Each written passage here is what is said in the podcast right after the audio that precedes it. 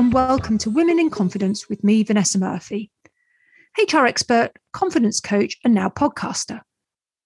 This podcast discusses all things to do with confidence in life and in work. And this is a podcast for women who want to learn what confidence is, how to obtain it, and how to maintain it, and learn how confidence can help you grow and flourish. Every week, I introduce you to amazing women who have interesting stories to tell about confidence. Through their stories, insights, hints, and tips, you realize that a lack of self belief or low self esteem is common and also very human. But by listening to them, you'll take away what they have done to show up confidently on the inside as well as on the outside. Welcome to episode 19 of Women in Confidence. Before I introduce my guest this week, I want to say a big hello and thank you to my listeners and friends in the United States. The lovely people in the United States now download Women in Confidence more than anywhere else in the world. So I'm very grateful to you. And if you're new to this podcast, welcome and thanks for choosing to listen. My vision is for you to find something interesting and informative in each episode. And I select my guests on the basis that they not just have a breadth, but a depth of knowledge. They show up authentically and therefore their stories come from their heart.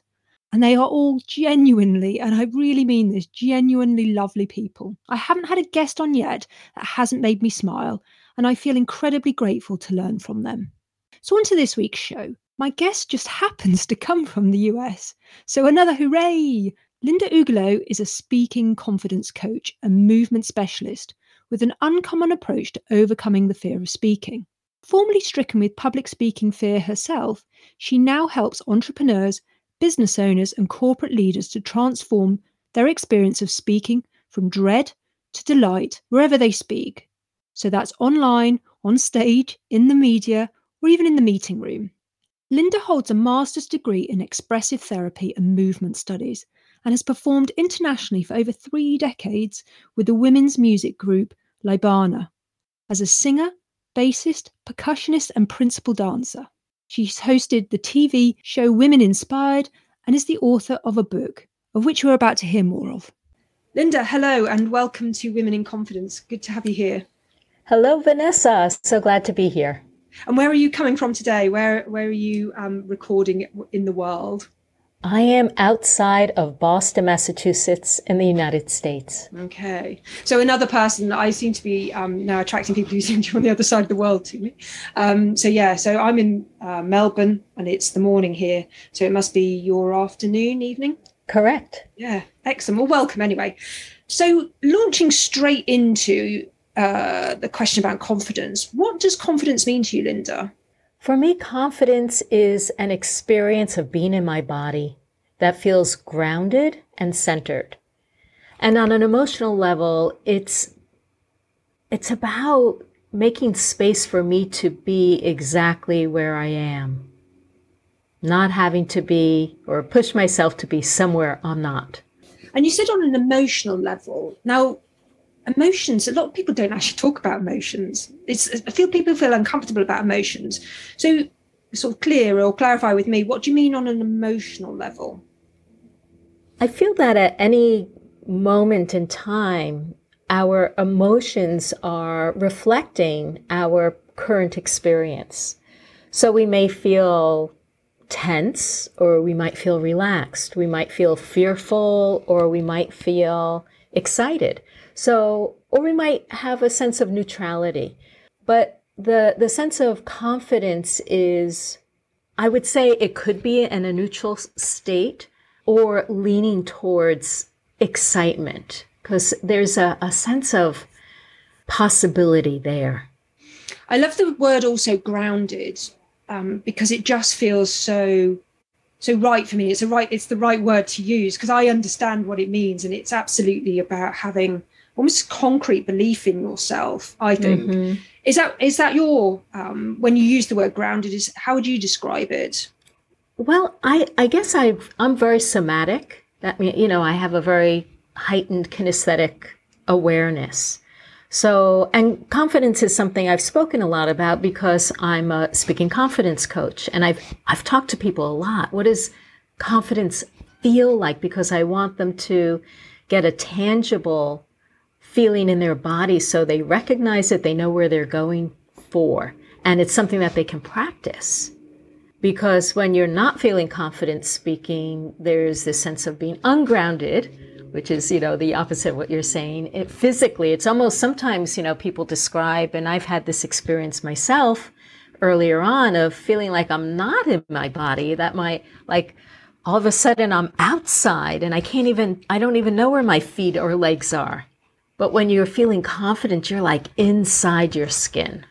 And that sense of being, and that, that sense when you said being out of your body is actually quite terrifying. And I guess then that perpetuates the lack of confidence because you can't control sort of what's going on outside your body.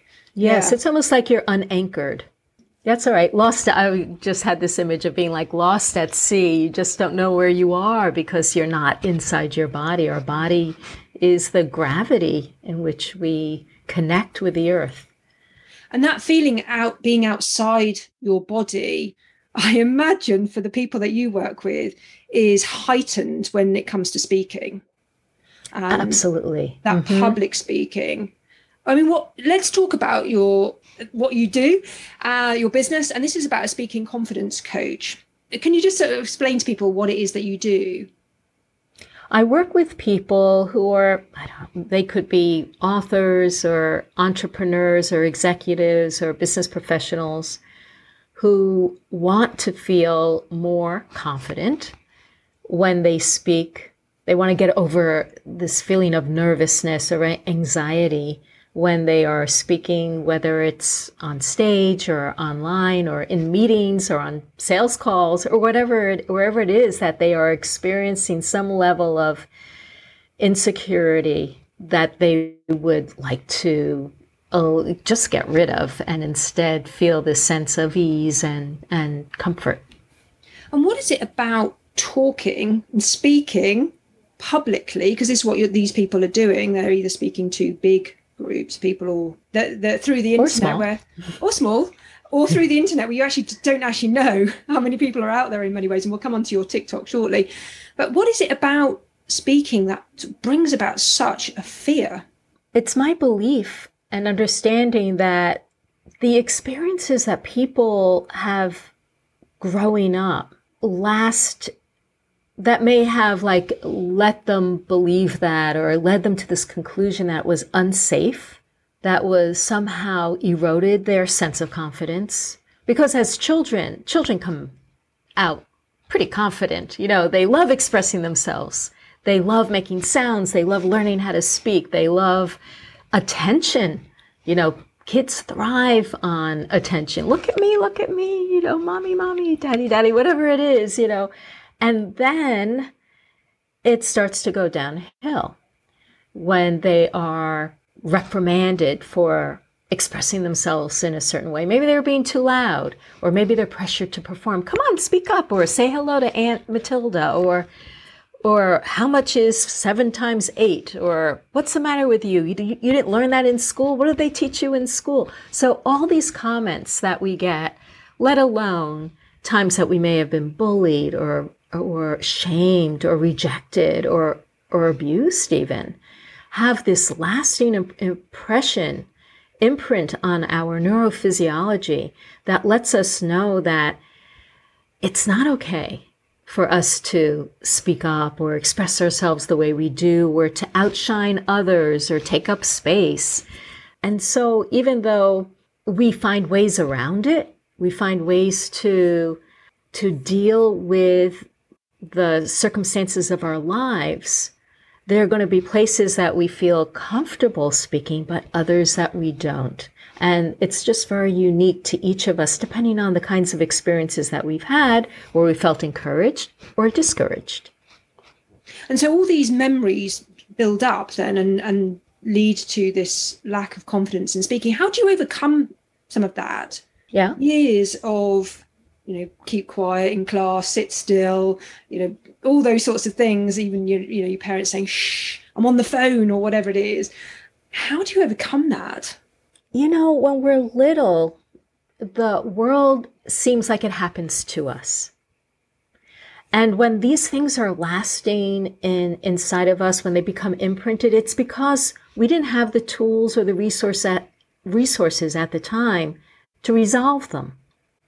But as adults, we do have the possibility to go back into those experiences, the memories and the stories and provide a new a new way of helping our younger selves get to a place of resolution with those experiences. So whether it's a time that we felt like you know, all the girls in seventh grade decided they weren't going to talk to you.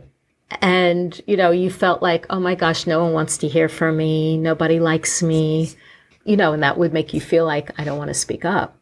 Or that time that my parents, you know, yelled at me for my bad grades.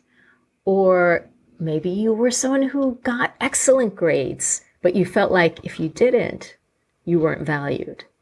And so it makes it scary to do anything that where you may be less than competent and that your competency is assured, which speaking, which is because, because it's so spontaneous, is never really assured. You can't memorize and practice every word that comes out of your mouth. From the time we wake up in the morning till the time we go to sleep, we're thinking on our feet. We are speaking impromptu. We have to provide a certain uh, landscape of positivity and encouragement to ourselves in order to feel okay. And somebody who is used to getting 99 or 100 on everything they do, it can be terrifying to think that their presentation was only a 96. That, that's taking sort of a, what they think other people would think of their presentation and then internalizing it and probably multiplying it. So the audience might think, well, that was brilliant. That was 100%. And yet they've internalized it. Oh, that was only 50.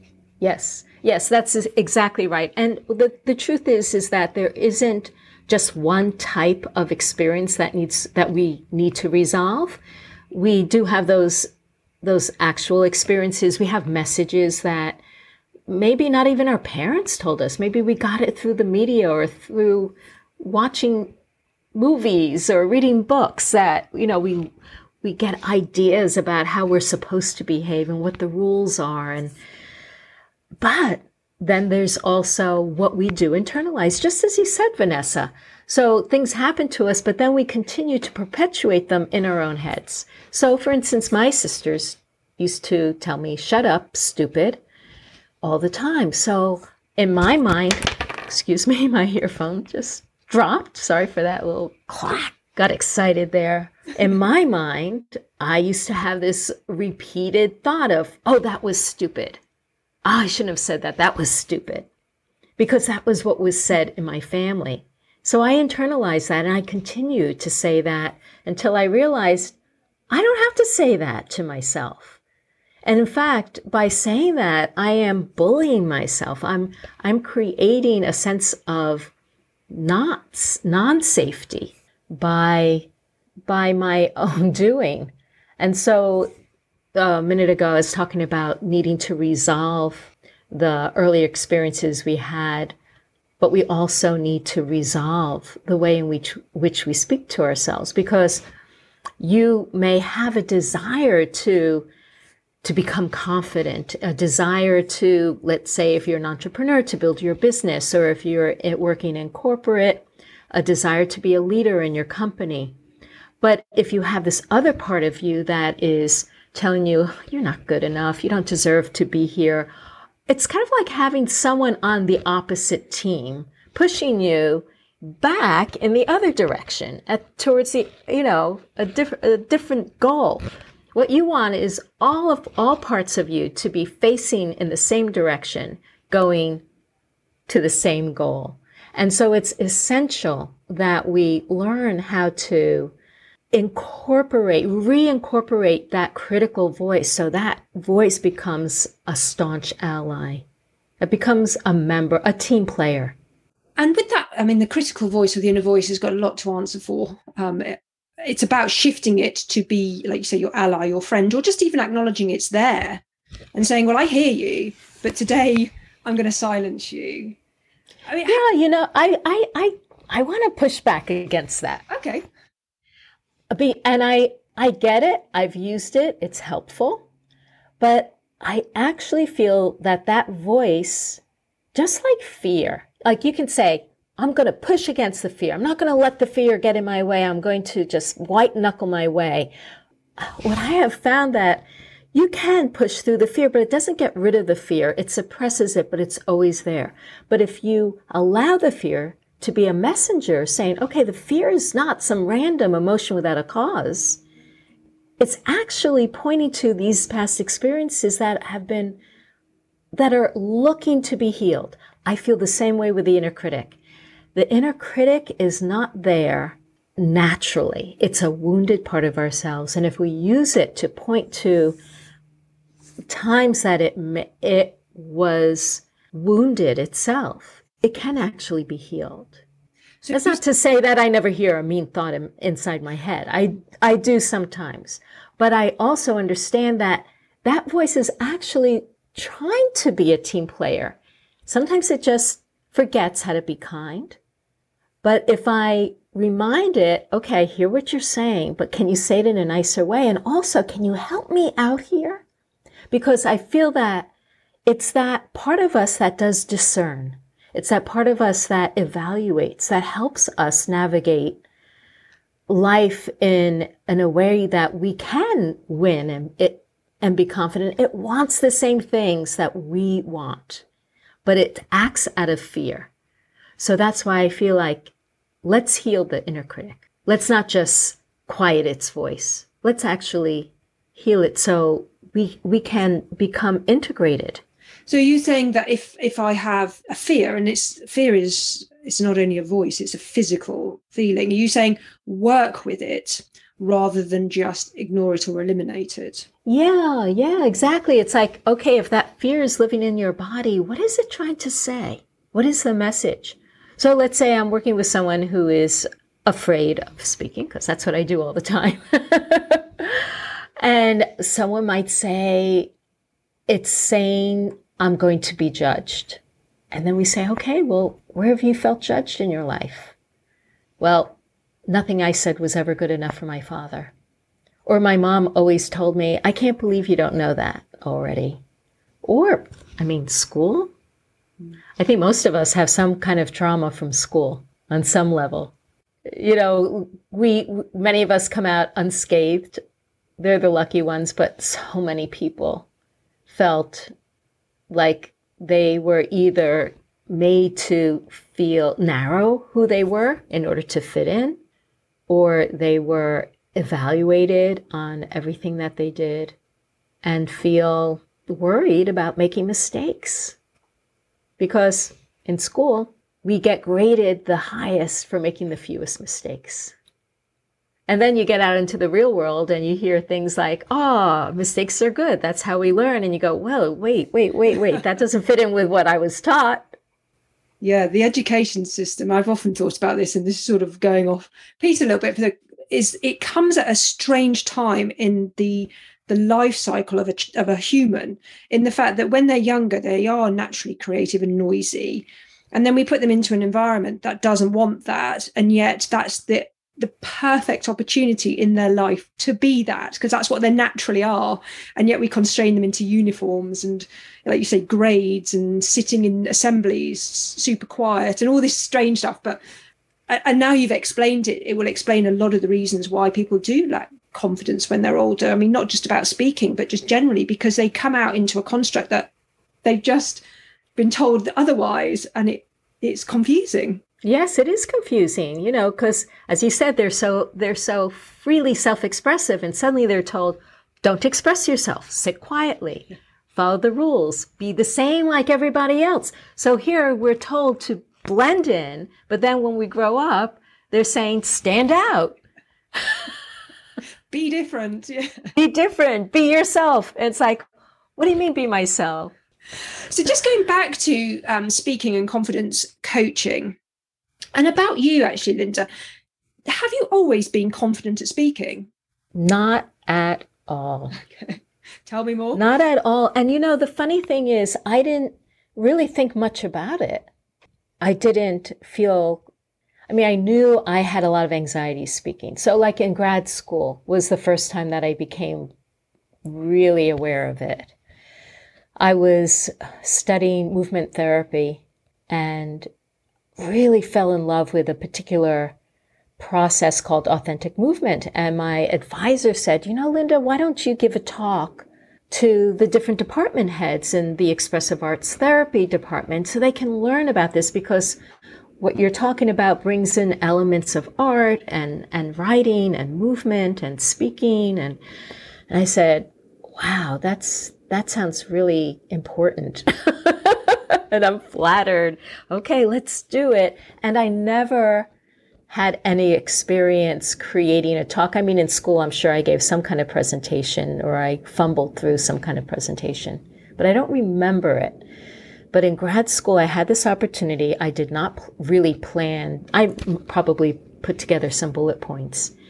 But as the people started to enter into that room, I felt completely panicked. And it was as if a vacuum cleaner came in and vacuumed out all the saliva in my mouth. It was bone dry. And I opened my mouth to speak, and not a word came out. Literally, not a sound. I stood there opening and closing my mouth like a fish. And I didn't know what to do. I didn't have any water with me. I, I, I just stood there frozen. And finally, my advisor leaned forward and said, whispered, Linda, would you like a glass of water? And I nodded because I couldn't even say anything. So the water gave me back my sound, but I was mortified. I fumbled through it and I decided I would never speak again in public. And I did it for about a decade. And then about 10 years later or so, my sister adopted a couple of children, not together, but one at a time, as infants. And she was feeding them a formula made with raw milk that she put together herself. And I was intrigued and I read about raw milk and I went, oh my God, this is amazing. How come we don't have raw milk for us? I want raw milk.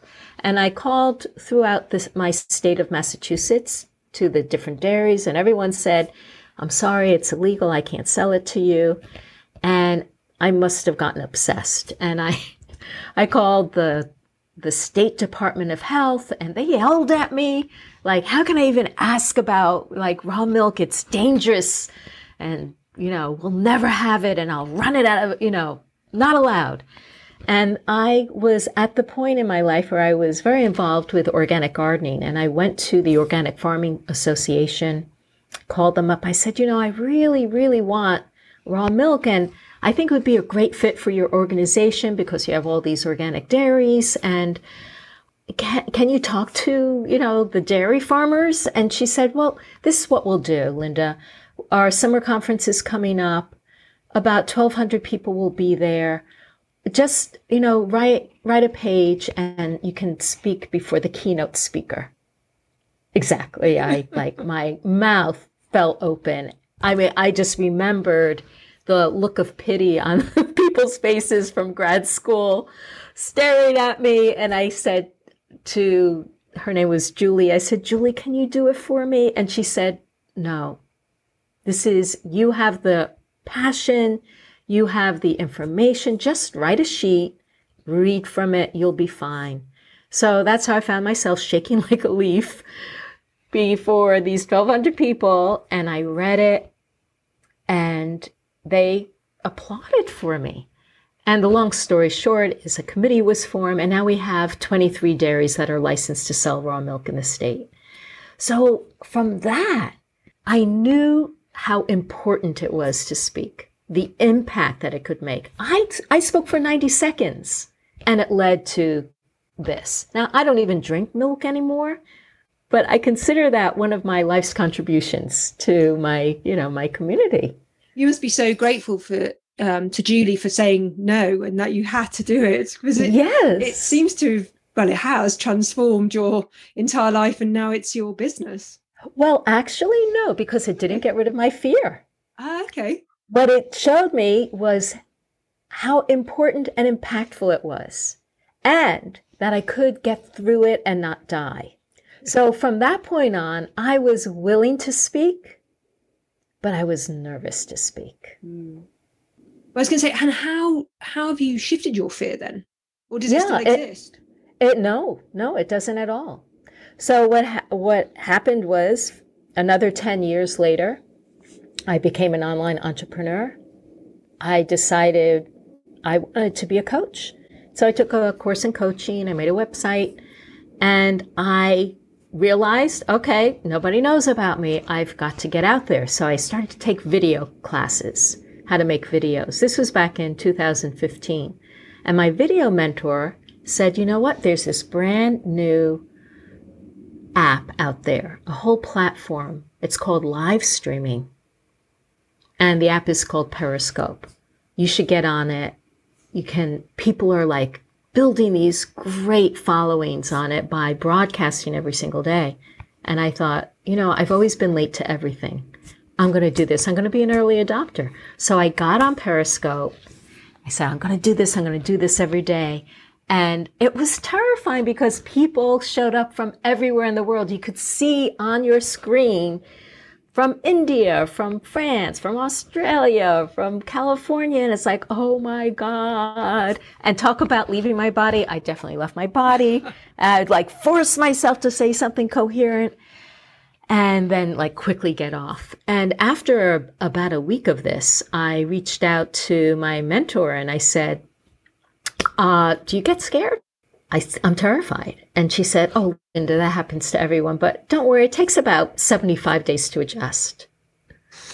I thought, 75 days? Okay, that's not what I was hoping to hear, but I'm going to pull it together and I'm going to do it. So I pulled it together every day. I'd spend a half an hour doing jumping jacks and kicks and punches and meditation and affirmations and power poses and holding crystals. And I looked up on Google how to get over your fear. And I did all these reframing that fear, use your fear as fuel. And it, don't think of yourself, think of your audience and all these things. Just do it. So I would just do it. In fact, I, I even joined a Periscope female squad of periscopers that had the hashtag do it scared. So we did it scared every day and we'd support each other. And then I got to day 75 and my heart was still racing. And I thought, what is wrong with me? I would have thought that after 75 days of broadcasting, I'd feel calm, I'd feel confident, I'd be relaxed, but I wasn't. And I thought, this isn't okay. I'm showing up, but how much longer can I show up? And besides which, I just don't want to feel this every day. I want to be able to get on and get off and just have it be normal. So I decided I was going to do whatever I could to get rid of it. And so I sat down, I made a list of all the techniques that I knew because I had a master's degree in expressive therapies. I had all these, these tools for personal growth. I had a long list in front of me of things that I like to do. I just never realized I, I needed to do them to help me. So the first thing I did was what I described earlier. I felt inside my body and said, okay, what is this fear trying to tell me what is this fear? And what came back to me was, I'm going to be attacked. And I thought, okay, where have I been attacked? And immediately I had the memory of my two older sisters attacking me whenever mom put me in the center of attention because I was the goody goody and they were naughty. And she would say, Why can't you girls be more like Linda? And as soon as she was out of the room, they would charge, kick me in the shins, and call me stupid and tell me to shut up, all that stuff. And then I realized, oh my God, of course I don't feel comfortable because I learned being the center of attention was dangerous. Every time I got put in the center of attention, I got attacked. And not only that, I felt like I lost the love of my sisters. And then I thought, wow, I wonder if I still feel afraid that I would lose their love if I got a lot of attention now. Because we've been friends for years. I thought, oh, that's from such a long time ago. But you know what? I still felt that way. I thought, I really am afraid that if I succeed in my work, in my career, if I get too much attention, they're not going to love me. And I thought, oh boy, I've got work to do here. And so then I realized, okay, let's get to this. I had all these tools. I had emotional freedom technique, tapping. Some people might know that. I had different tools for forgiveness, creative visualization, love to use movement and journaling. And I did all these things, not just for that experience, but I started to comb through my, my past for that time in seventh grade when I was rejected by all the girls and they said nobody talked to Linda or or comments that had been made when my mom said an A minus, why not an A plus? Or pressure to perform when I was a little kid in front of all my my parents' friends on the piano and I didn't feel ready and I was mortified or any of these things. I just anything I could remember. I pulled up and I did something with it. I forgave myself. I forgave them. I tapped on it. I, I moved out my feelings. I journaled about it. And you know, within a week, that beating heart, that racing heart disappeared. Amazing that you said in a week, because I was going to ask you, because how long did that take? But you've answered it already. A week seems a week.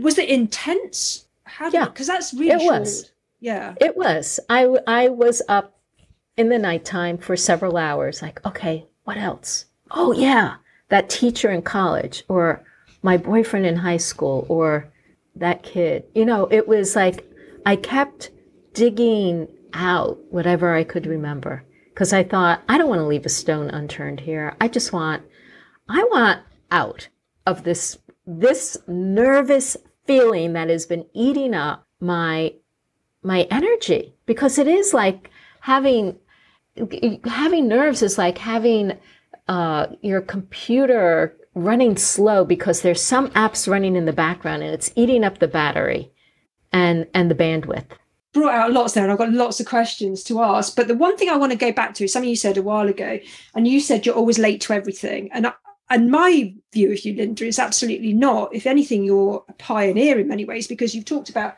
online coaching, I think, way before anybody was really in that space. And also going to things like Periscope, which I don't think even exists anymore.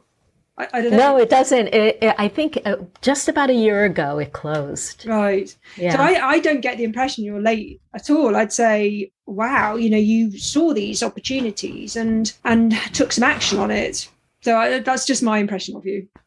Yes. Well, then I w- what I'll clarify is up to that point, I felt like I was late to the game.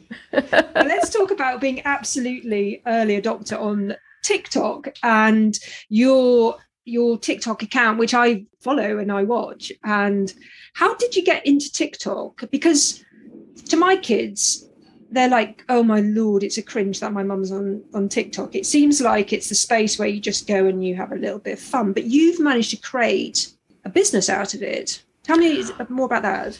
I I don't know if I would say it is a business because when I when you say that I think of oh I monetize my channel mm. and I think some people do that. I have no idea what that how even to go about that. What I have used it for is a way to share my content with people and to actually do some coaching there.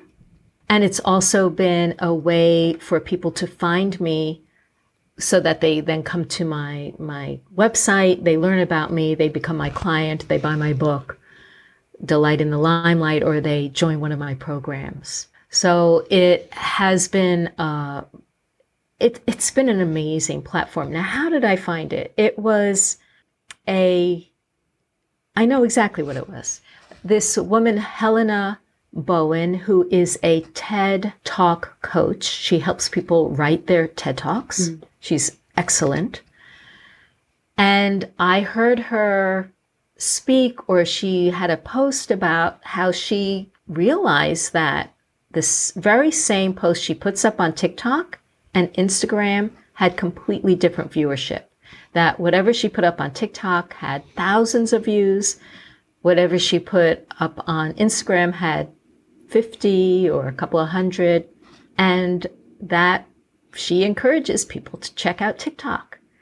And it was just at the time that I was finishing the writing of my book. So while I was writing my book, I, for I hardly was on any social media. I was on Facebook because that's where people my age hang out. but I, I hadn't been on, I had built an Instagram following a few years earlier, but I hadn't been on Instagram. I just felt overwhelmed by the, all the intensity of what it is to write a book uh, that is not just a, a business card, but a book that I was hoping that people would want to read. So I put a lot, a lot of work into it. So I had promised to myself that once I was finished with the editing process, that I would get back on social media. I mean, I would need to. And when I saw Helena Bowen's post about TikTok, I said, okay, I'm going to check it out. I'm just going to try it out. And my way of doing things is I like to research things first. So I, I got onto YouTube and I looked up how to start a TikTok channel and I learned not just the, the technical parts of it, but the strategy of it. And, and I thought, okay, it's recommending that I pull together like five videos to begin with because the TikTok algorithm, at least at that time, a year ago, was such that it would give you a leg up. A newcomer would get a little extra boost because they wanted you to do well. That was what this person was saying. So I thought, okay, I'm going to be ready to go with like five, five posts. And I put the first one out and I was astonished. I got over a hundred million views on my very first video. Now that same video has 250,000 views. Wait, what did I say? 100 million? Not 100 million. 100,000 views it got. But still, 100,000 views. I had never gotten 100,000 views on, on anything that I had posted on any platform throughout time. So I was, I was blown away by that. And not just that, but I also got over 100 comments, like in one day. I thought, this is amazing. So then I, I just continued on from there. Now it's interesting. I am not consistent. I'm terrible about consistency. I, like that first week, I did not do boom, boom, boom with my first five videos. It just didn't work out. I don't remember what happened, but it, uh, it wasn't that consistent. But in spite of my inconsistency, I now have a following of 165,000 followers. I have two videos that have surpassed a million views. I have one that's a bit over a million, another one that has three and a half million views, 3,000 comments, or maybe 4,000 comments now. I haven't even gone through them all. Yeah, I mean, I've looked at your videos and I came across one. It's 3.6 million. And I'm probably one of those people who's watched it. So 3.6 million views. Yeah. And do, I mean, does that, that must boost your confidence to see that many views and you, you say thousands of comments it's it what it is an incredible booster and i to be totally honest it freaked me out. And this is why. It's like we want that visibility but everything we do comes with responsibility. And i was not prepared prepared for the responsibility that came along with it. And that's why i haven't even gone through all the comments yet. I just haven't had the capacity to. Mm. So I feel like it's important as we dream of becoming bigger, of taking the next level, getting to the next level in our influence, in our leadership, that we also at the same time prepare the foundation so that we have the capacity to take it on. So I love that. I love that popularity not so much that it i mean yes it is an ego boost. I, am not going to lie. It, it makes me feel great but even more it makes me it gives me evidence that what i'm sharing is speaking to people. And that's what i'm about. At this point in my life i'm looking to leave a legacy. I'm looking to make an impact on society on people in society to help them feel better in their life experience. And so many people do struggle with, with speaking confidence. And I feel like I'm offering something that is not being spoken about enough. Can we talk about your book now? And I, we can see it behind you. So that's Delight in the Limelight. And you said it put an enormous amount of effort, I think you said, into it. And I think that's reassuring that it's actually a piece that of work that you are incredibly proud of and it is absolutely you and you know your skill and your expertise. Can you tell everybody what the, the book is about? Give us a little sort of brief synopsis. It's called delight in the limelight overcome your fear of being seen and realize your dreams. Because my feeling is that when we are afraid to speak and express ourselves we are also we also keep ourselves from seeing the possibility of what we can do and having the sense of confidence and hope that we can actually achieve it. That was my experience. I feel like that's the experience of, of the people who I work with. What it's about is, well, you know, as I was writing the book, I knew exactly what the first half of the book would be about. It would be about revealing and healing. It would be that that piece of taking inventory from our past and and learning how to resolve those things. Because a lot of people some people may not have any idea what happened to them. I, mean, I just feel afraid i don't know where it's from. Other people say i know exactly where it's from but i have no idea what to do with it. So that is the first half of the book. Then the center of the book is about restoring a sense of safety which has a lot to do with the safety in our own head and how to create safety in our environment. So how do we how do we look to filter the kind of experiences that are coming in, but also how do we proactively create safe spaces that we feel comfortable being in? Because we don't have to just be passive players in our life. We can uh, we can create the rules of our, our lives by by providing them for the people who are around us. And then we can play in that space together.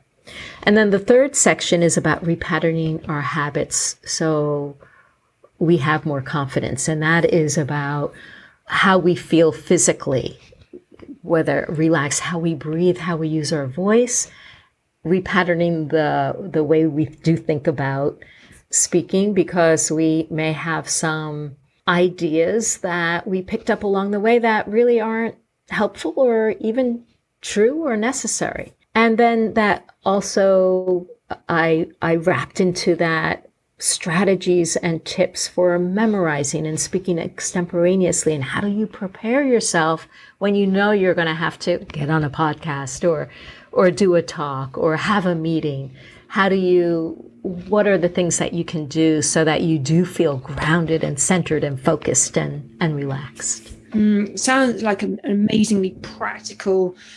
You can read it and practice some of the things. Can you share one thing with us, Linda, that you would say to people who are listening that if they are doing some speaking, whether that well, what in ever in any format, what's the one piece you can say? Well, just try this my favorite thing, and I, I put it up front in the book because I knew that when people pick up the book, they want something like immediately that they can do.